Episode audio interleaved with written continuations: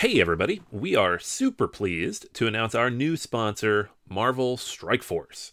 Marvel Strike Force is a mobile squad RPG that allows you to battle with your favorite team of superheroes and supervillains in a fight to save the universe against threats like Doctor Doom and Apocalypse.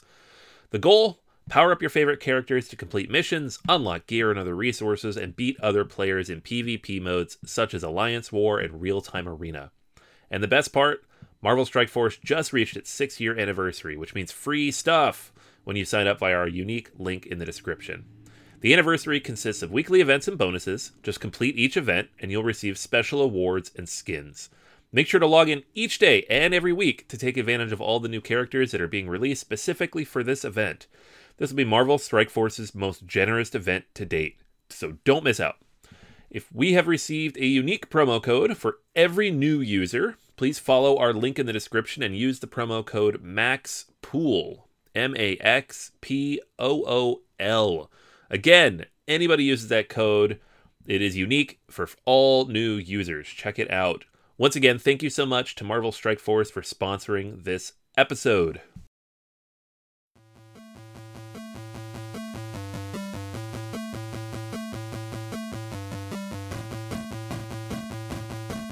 Welcome to Board Gamers Anonymous, episode 203, BGA's 2018 anticipated year in review. We'd like to thank our Patreon backers, Keith, Amy, and Jim, for joining the BGA team. You guys rock.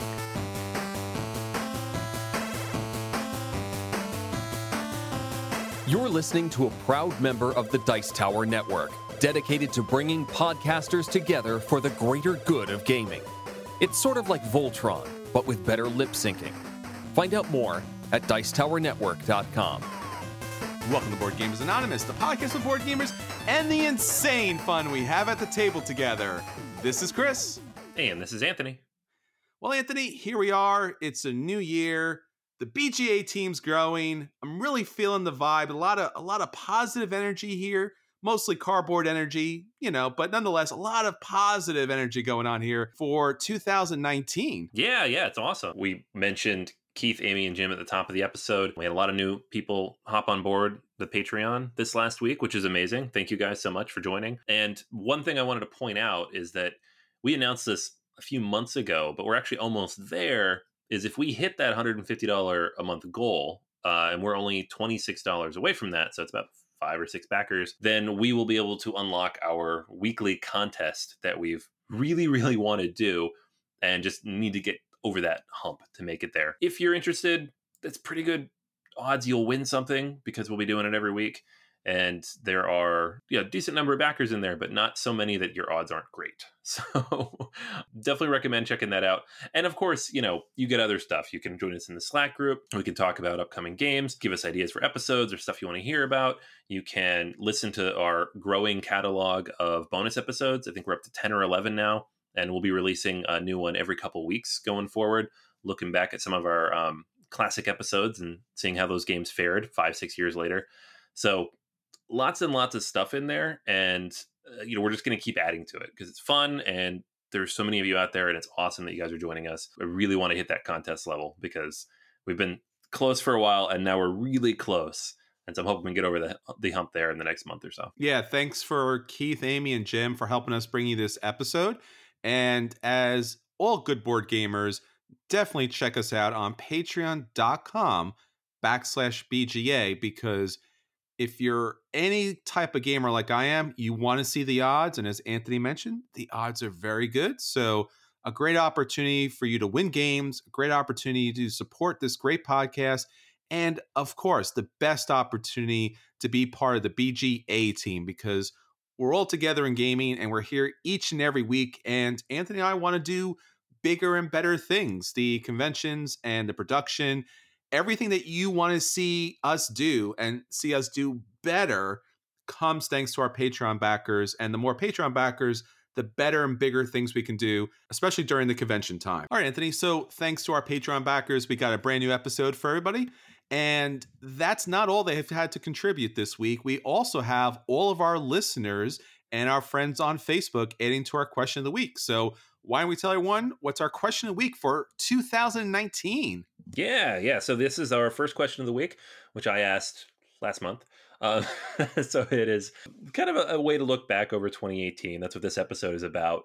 Looking back, the stuff we we're excited about, the things we played, all that good stuff. And then next week we can look forward to all the stuff upcoming that we're excited to get to. But first things first, I asked everybody, do you track your plays? And this is not the first time I've asked this question, but specifically, if so, what is your most played game of 2018? So for those people who do keep track, what game are you playing the most? So I got a ton of answers here. I think 25 different people chimed in and shared the games they've been playing the most. We have Matt mentions the DC deck building game he plays with his kids. Pete says he doesn't track, but he knows it's Scythe because Scythe is easy to get to the table. So there you go. John mentions Arkham Horror, the card game, and Letters from Whitechapel as games he's played quite a bit. Adrian mentions The Mind, Palm Island, and Robot Lab, the card game. Uh, those first two I've definitely heard of, and they're quick, so that makes sense how they make it to the top of the list. Walker also mentioned the Arkham Horror LCG with 43 plays for the year, which is wow, a lot. That's impressive. Yes, I think he's all cut up on his content. I wish I was. Chris mentions terraforming Mars. Martin says Azul at 15. David mentions Ascension. It's always Ascension, just easy to get out and play. Uh, we have Howard, a friend of the show, Howard, mentions Welcome to at 10, and then Harry Potter, Hogwarts Battle, and Charterstone. Alice also mentions Harry Potter. Kyle, another friend of the show, mentioned Marvel Legendary with 31 plays. So, uh, not quite up there with Arkham Horror, but still a lot. um, so, as you can tell, you know, people, it's not all short stuff, right?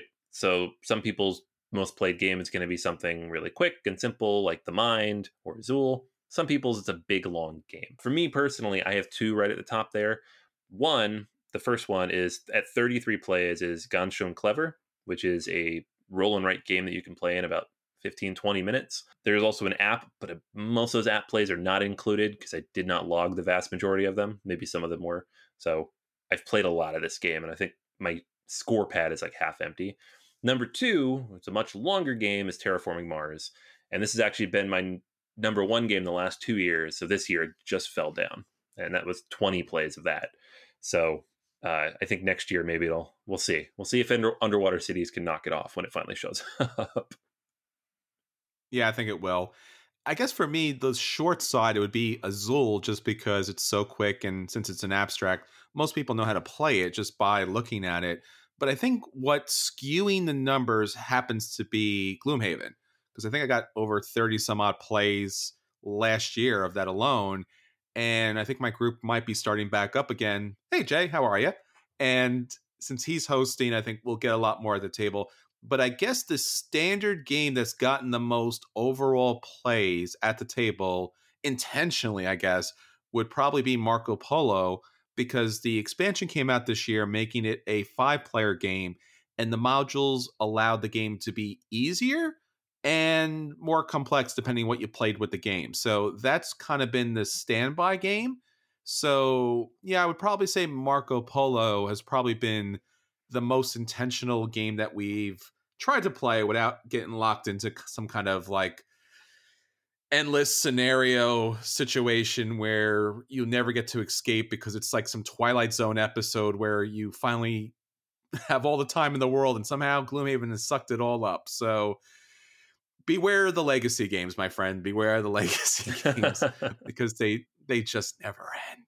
So, but uh, I'm guessing maybe 2019 something new will come up. I think those standbys you kind of get burnt out by. I'm pretty sure maybe for Anthony it'll probably be uh, Keyforge, right? That might be your new standby.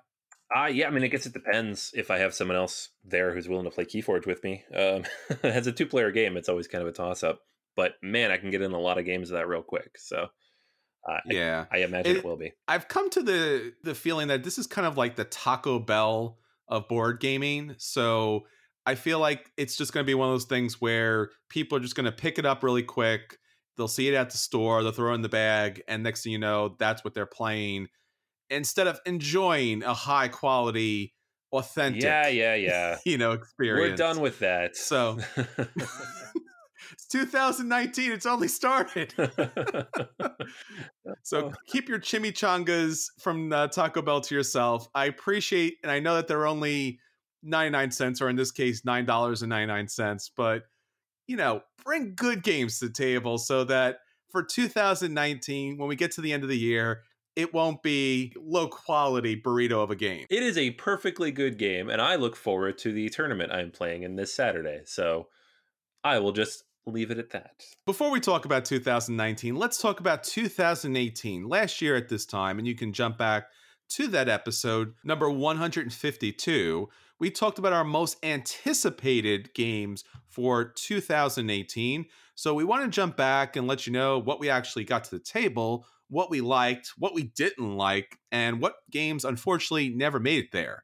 So, Anthony, we got a pretty long list here, but I think there's some really interesting games that did or didn't show up at the table. And probably everyone listening at home is wondering how we felt about those because I know I'm really wondering what you feel about those because, you know, you went all Taco Bell on games. So let's get started here. Let's start with probably the biggest anticipated game for 2018 Rising Sun. Rising Sun. I was very, very much anticipating this. I backed it. I was excited for it to show up.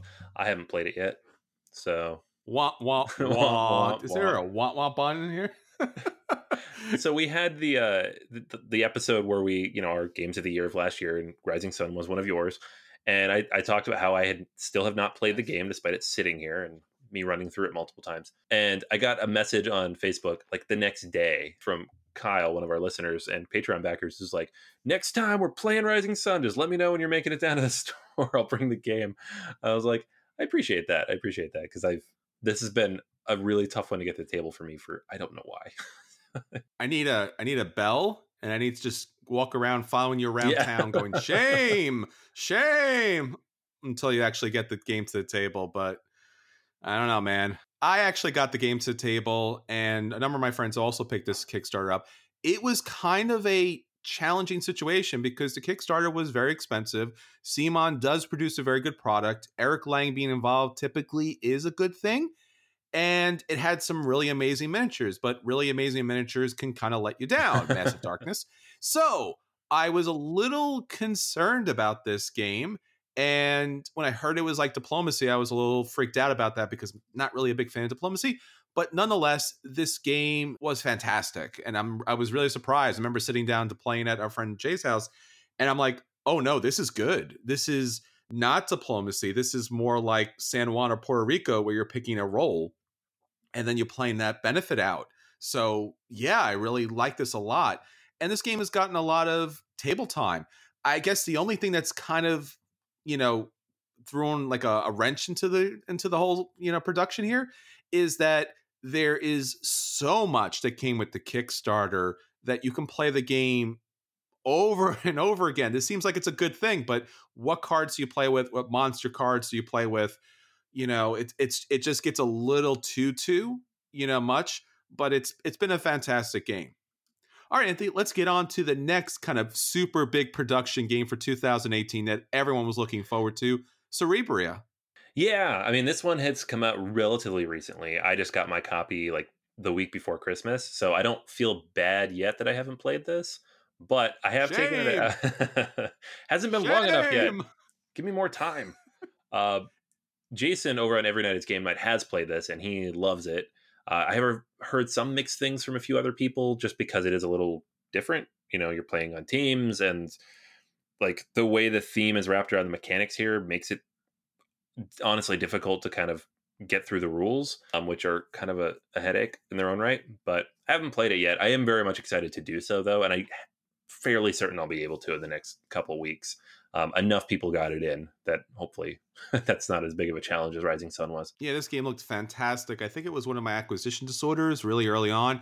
Unfortunately, it was just way too expensive for me because I was not going to back this game with little, you know, standees. I would back it to get all the miniatures and get them painted and everything, which cost a lot of money. So it's a game that I definitely want to see at the table at some point. It looks fantastic uh, maybe one day when it gets to retail, I'll actually get hand, my hands on it.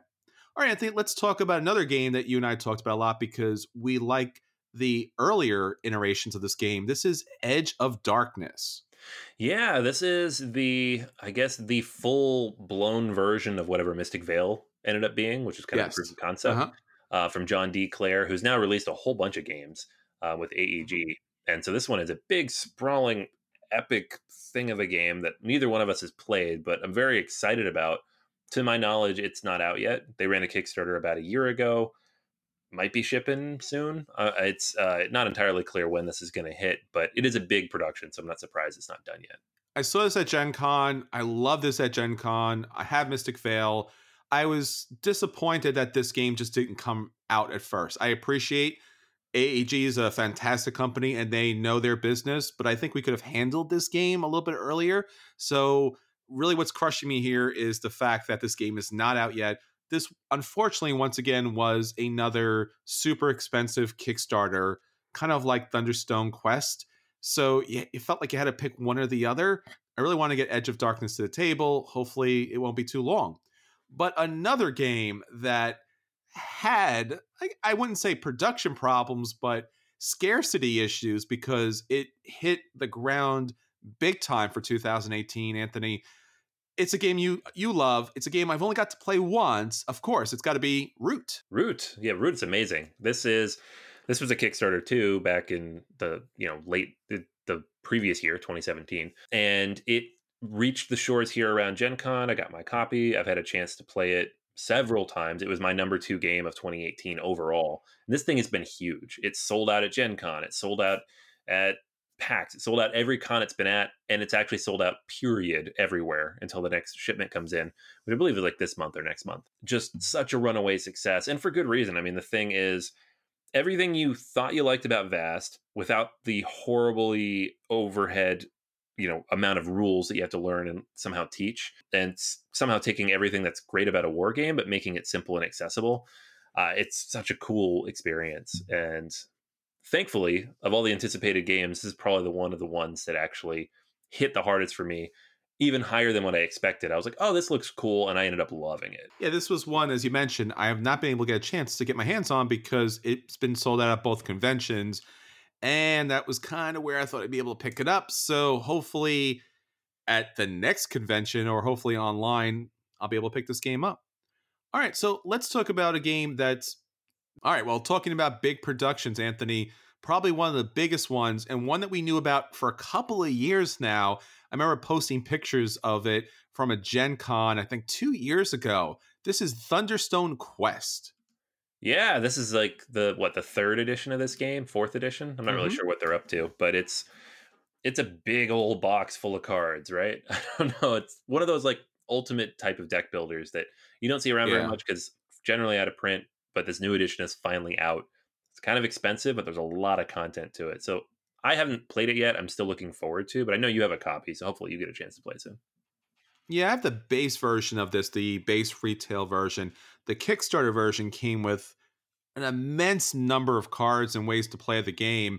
It's definitely a lifestyle game just because of the amount of content that comes with it. So I'm looking forward to getting this to the table. And let's say maybe the next couple of weeks, I'll be able to have a review up for this. All right, let's talk about another game that has a reprint another new version of it. Let's talk about CO2. Yes, this is a game that I completely missed out on the first time through because I didn't know who Vital Lacerda was because I had what? not yet played all of his amazing games. Five years ago, shame, shame. I now own. I'm almost certain more of his games than you do. So I'm just saying. I tracked down a copy of Kanban. I've got the Gallerist. I've got Vinhos, and I have this one on the way. I did back this. It hasn't arrived yet. It is the most recent update was from exactly one month ago, December 10th, and it was on a boat. So should show up here in the next two, four weeks, hopefully. Uh, look forward to it. No, this looks fantastic. Hopefully, this game is as great as the great Vital Lacerda.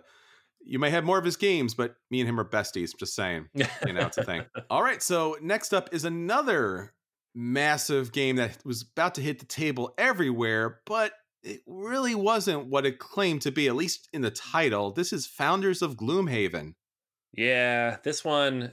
So Root made my best of the year list. Founders of Gloomhaven. If you are a Patreon backer, you heard our Razzies episode. This was on there as my most disappointing Kickstarter because as much as I wanted to like it, as much as I was hoping, not necessarily for another Gloomhaven, because I knew this was not that, which still unfortunate because it's not really a good name to give to a game that's so different mechanically. But Mhm. the game itself just it didn't really click for me. The rules were so hard to get through, and I just could not get to this to the table at all. It is now in a box in the closet because I don't know when I'm ever going to get this played. Do I get to uh, shame Isaac Childress? Sure, since we're in shame mode, go for it. It's turning out to be a very odd episode here. All right, well, shame on you there. yeah, you bought that bell, man. You got to use it. It's not. I know, I gotta get the most out of it. 2019 Bell, man. We're not burning games anymore. We're shaming games from now on. Uh, we've updated our scale, guys. Two more Patreon backers, and then I get a second bell. Oh man, another game with a big name and another big Kickstarter and a reprint of sorts.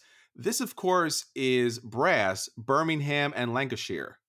yeah, yeah. This is another one of those ones where I didn't back it originally because I'd never played Brass. It was such an ugly game, and I think when this Kickstarter was originally up, I was in one of those short periods of austerity where I'm like, no more Kickstarters.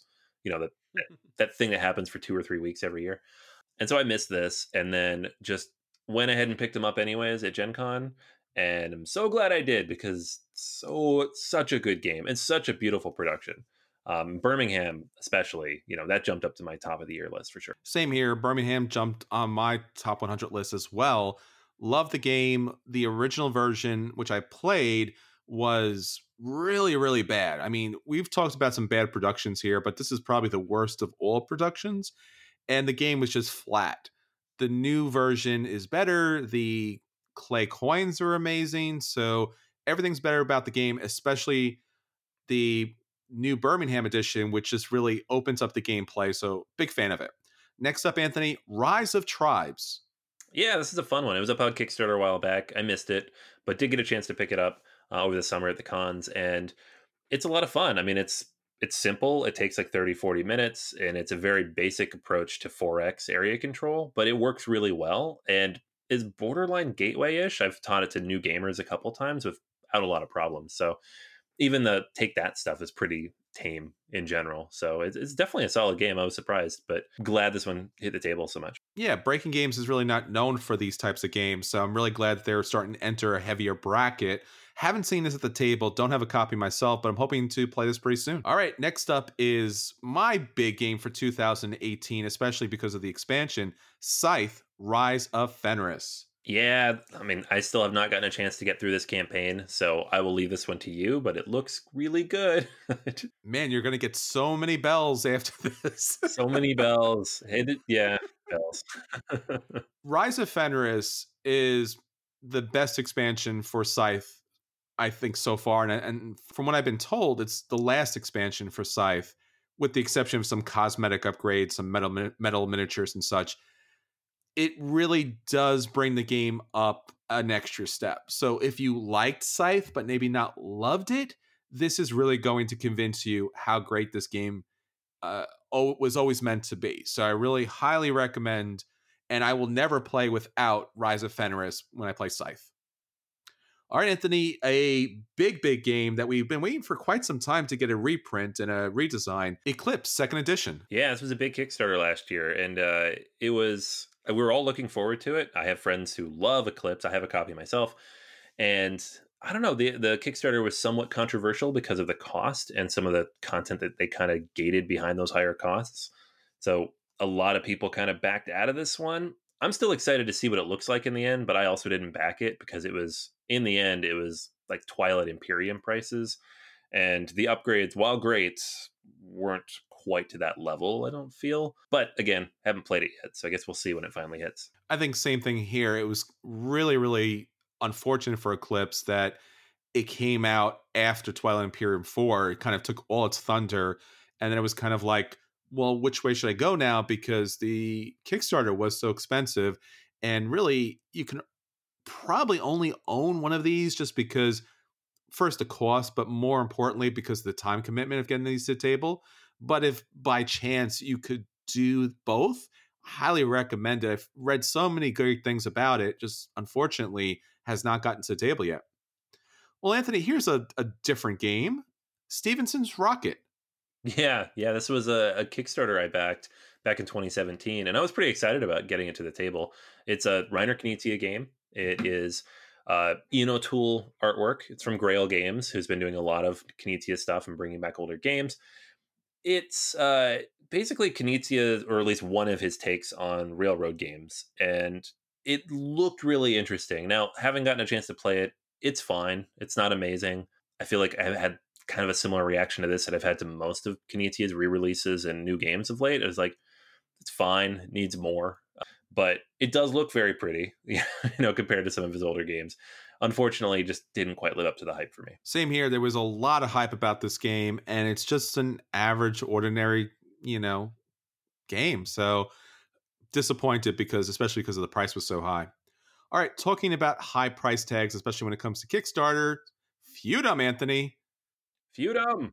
Well, why don't you just talk about it? Because maybe I just want it to be your turn.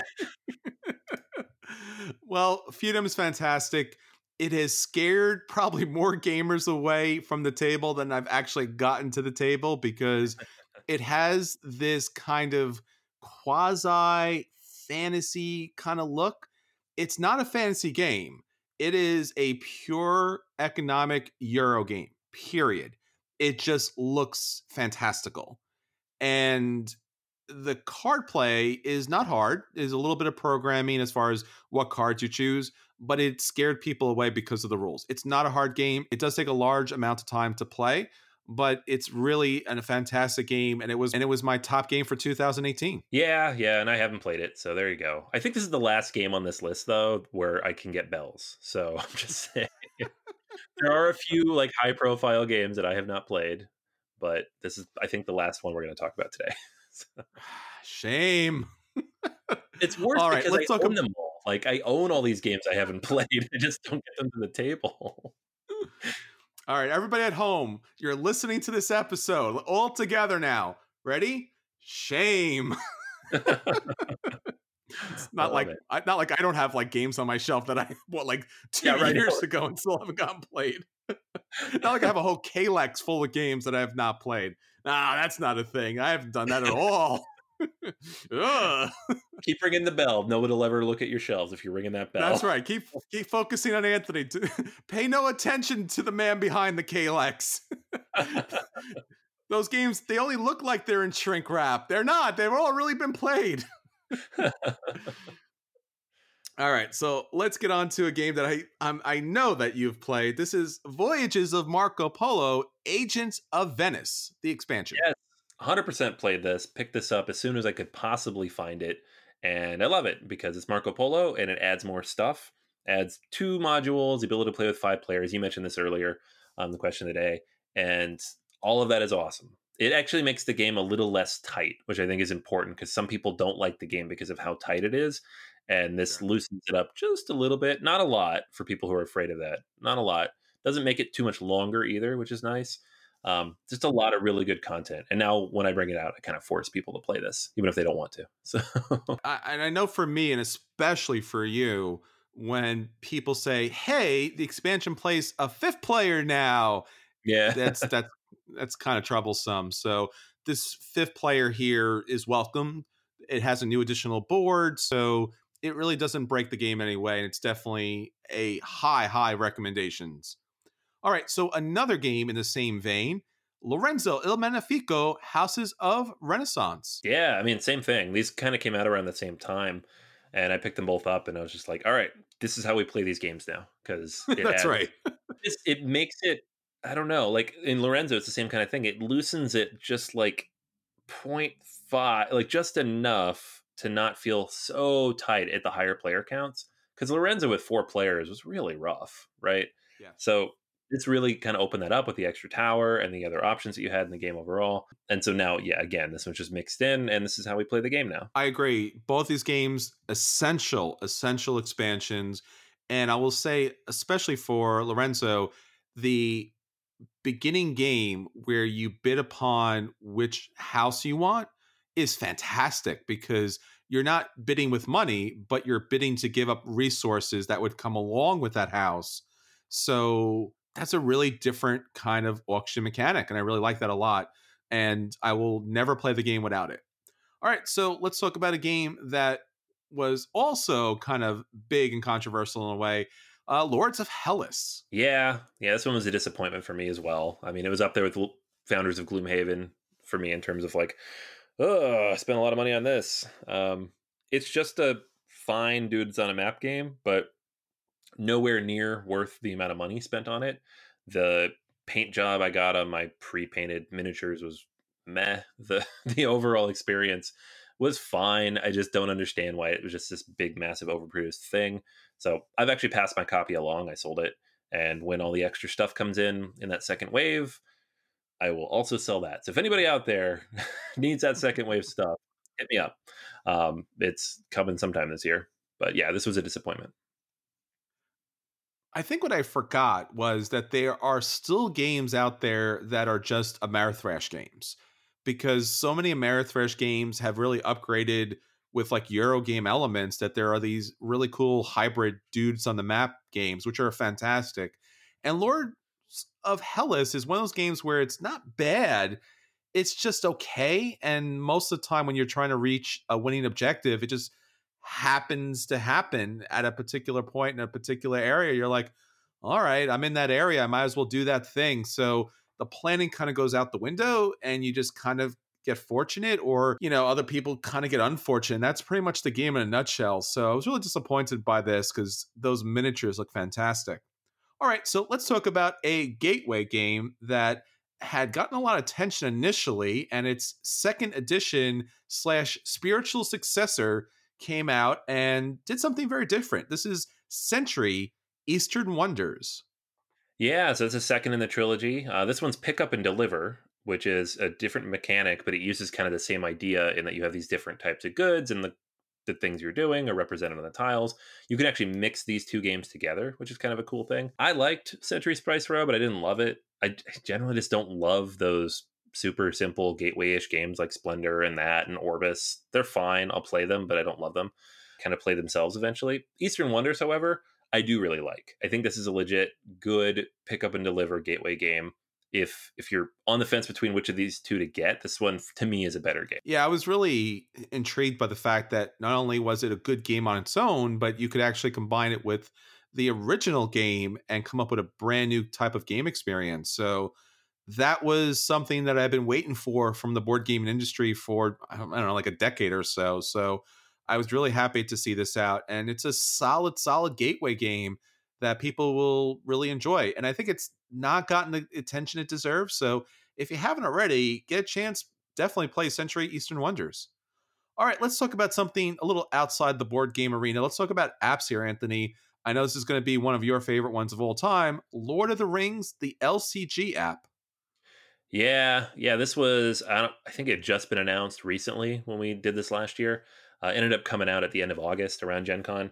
And I, I actually pre-ordered all the special edition stuff because it came with like a physical edition of the special edition of the card game, um, plus like a replica ring and a playmat and all sorts of cool stuff. And I haven't really played this all that much because the game, while fun, it's not ama- It's not the same as the boxed LCG because it's not the same level of deck building. It, the mechanics don't really work. They tried to make it a little bit more like Hearthstone and all those other games that are now coming out that are like Hearthstone and it's not bad. It's just for whatever reason has not captured my attention in the same way. It takes a little long to play them. They're like strung together in these multiple sections. Honestly, I just felt a little overproduced. And the mechanics that are there are great that are pulled from the game, but then they sometimes throw other stuff in there.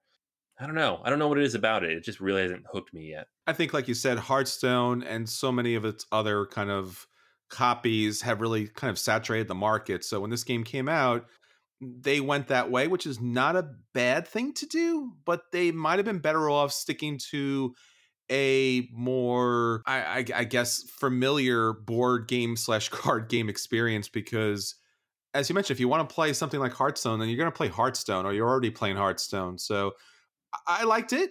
I thought the production was very good, but as you mentioned, they were going with a Hearthstone model as far as the cards were concerned and everything else was concerned. So, a little disappointing here.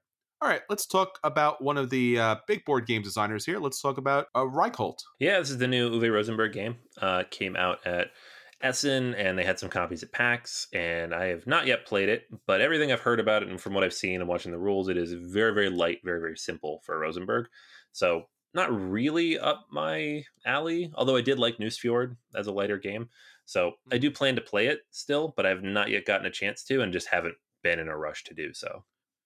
Yeah, this is something that I, I was planning on picking up, and I heard very much the same thing that it was a very light game. I was a little disappointed because I really like the theming here. So if I do get a chance to get to this table, maybe it still does get a uh, a buy, but we'll see. All right, Anthony, a game that you played that was pretty involved as far as uh, campaigns are concerned. Rise of Queensdale. Yeah, this was the big Euro legacy game. It's from Inka and Markus Brand, and I was really excited about it. I think it had just been announced when we talked about it last year, and I was like, "How is everybody not freaking out about this? It's a Euro legacy." And in the end, I, I guess I know why the game was not all that great.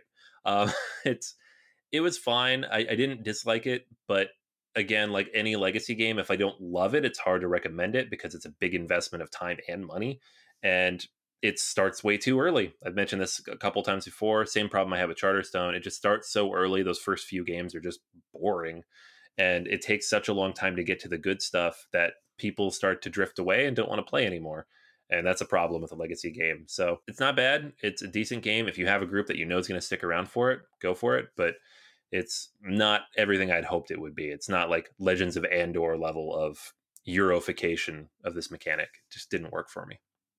Yeah, I kind of got burnt by Charterstone, so this was something that I was going to kind of avoid unless I heard a you know a real high rating for it.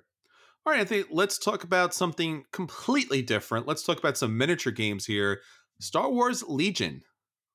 Yeah, I was all in on this on day one, and uh, I think I stopped after day one. Like day two, I was like, I'm out. Um, but it was uh, really, so ha- really interesting for those two days.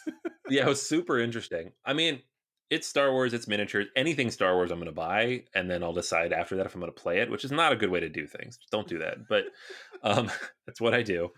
And it's fine. Like mechanically, it's good. It's very simple. It's very straightforward in terms of miniature rules. You know, very familiar to people who've been playing miniature games for a long time. But like all miniature games, it's hard to find people to play with. It's hard to make sure stuff painted well enough that you can get it to the table. It's you know the rules can be a little fiddly. You need a big enough space. You kind of want to build all the terrain and everything to go with it, but you don't have time. So it just doesn't really hit the table. Played it a couple times, thought it was fun, but I you know the amount of investment required to actually play this game legit makes it something that is not going to hit the table which i could have guessed at a year and a half ago but of course i just didn't even let myself think that because it's star wars. Aeg recently sent out a survey asking about gamer preferences because they're going to put out sleeves for their smash up games and they were asking where did you buy your games? Where do you play your games? And neither of those is a local friendly game store. Not that I'm opposed to local friendly game stores. I actually, in fact, love your FLGS, but they're few and far between. And the ones that are playing miniature games, they're not playing these. So while I'm a huge Star Wars fan and would pick this up at a second, I think this might be another fail as far as miniature board gaming is concerned. And unfortunately, might see this, or fortunately, might see this in the bargain bin at some point. All right, Anthony. So let's talk about something that obviously hasn't gotten a lot of attention here, but has some love out there. Star Trek Frontiers.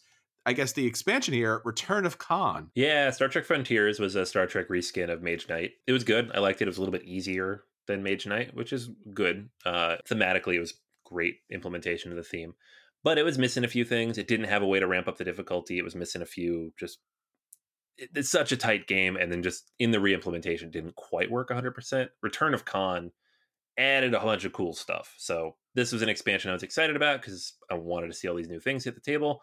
They did. The game is a little bit more flexible now. It has more stuff you can do from a solo perspective. It's more open. Definitely makes the game better.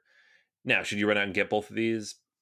Uh, I mean, it's long. You can really only play with one or two people, even though it says one to four, and it is Star Trek through and through. So if all those things sound great, yes, go get it. But if not, um, it's a very niche title for sure. Yeah, this is one of those types of games that if I did see it on discount, I might consider it because I'm a big Star Trek fan.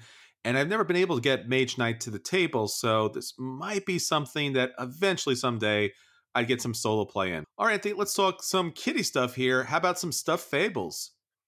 Yeah, I picked this one up for the kids. Um, I was excited about it. Obviously, it was on our list, but I picked it up for the kids as uh, you know the Ju- new Jerry Hawthorne game, and it is amazing. It straight up replaced Mice and Mystics, and I love Mice and Mystics, but this is just mechanics are better, the story's more interesting, the kids are 100% involved. It's just such a fantastic game. I'm I'm excited for more content. So hopefully there's more coming soon. Yeah, this looks really a lot of fun, and I know that they implemented some of the mechanics in other games for the company. So hopefully this gets something that might hit my table at some point. All right, Anthony, one more time. Let's talk about some kid stuff. How about Spy Club? Yeah, Spy Club.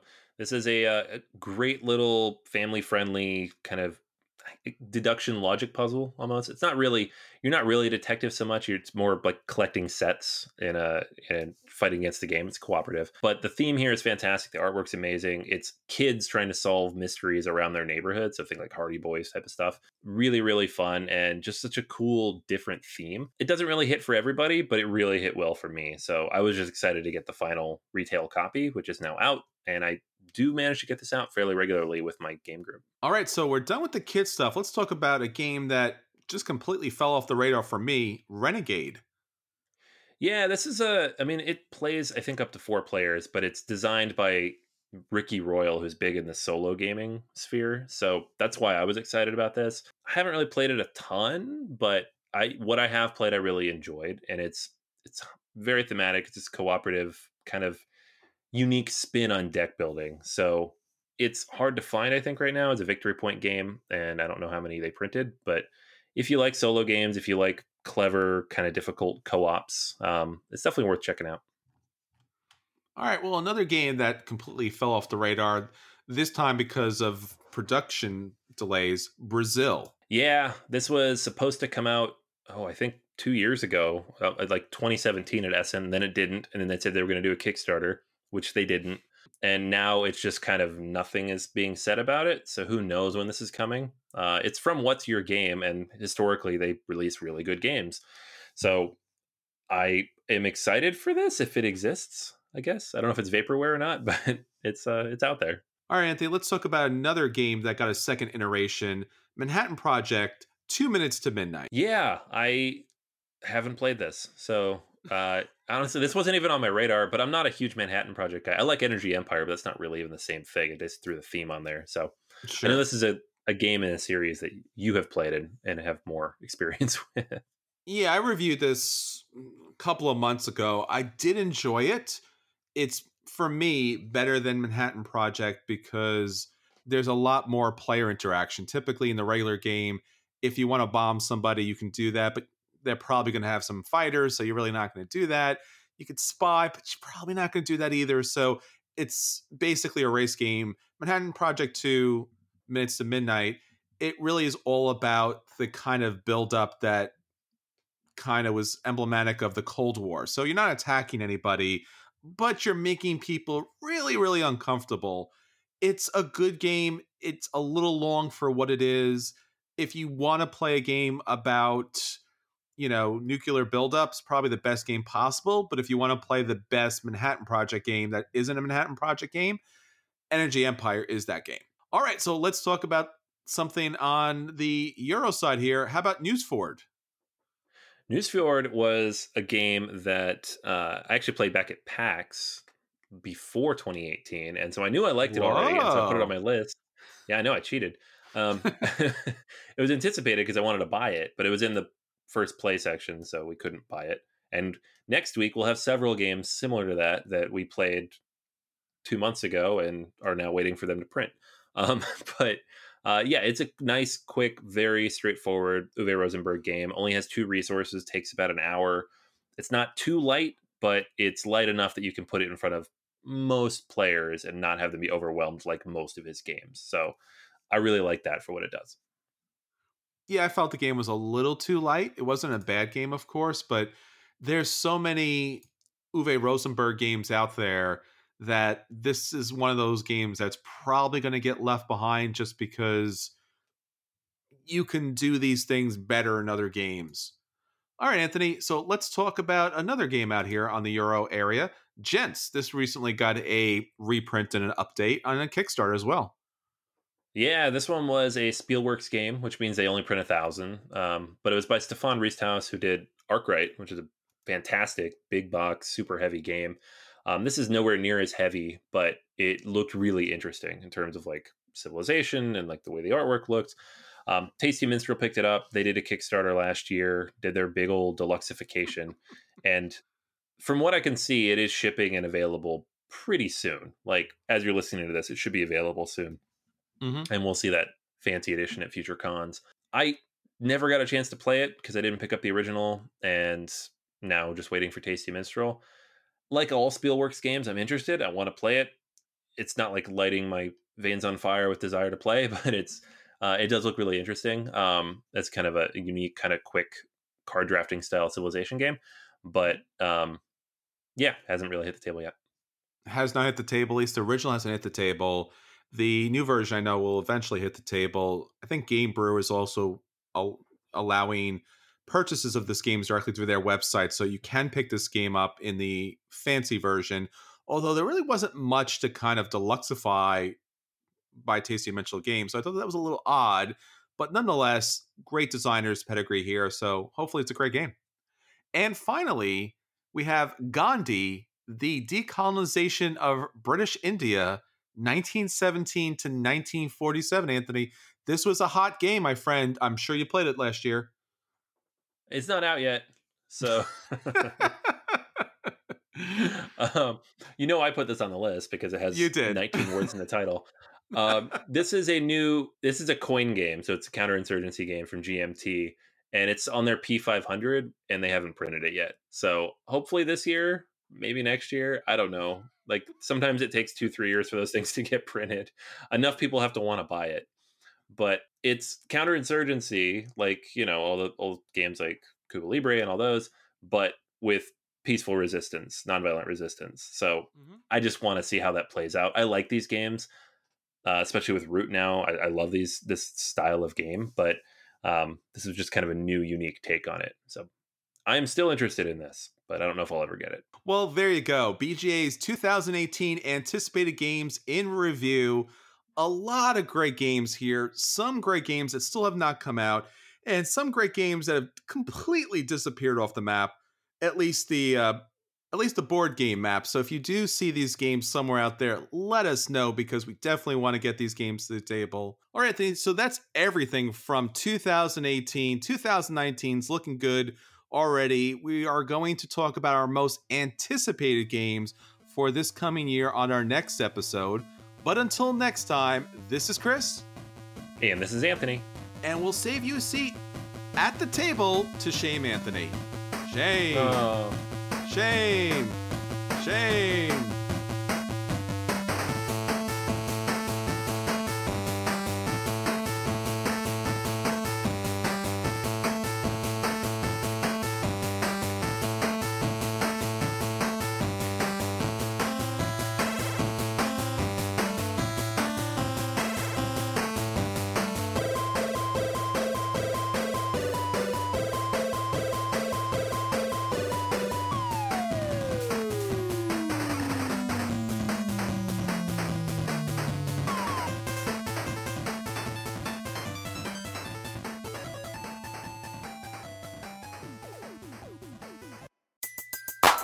Everybody in your crew identifies as either Big Mac Burger, McNuggets, or McCrispy Sandwich.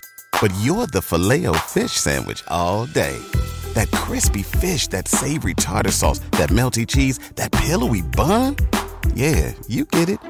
Every time. And if you love the filet of fish, right now you can catch two of the classics you love for just $6. Limited time only. Price and participation may vary. Cannot be combined with any other offer. Single item at regular price. Ba da ba ba ba.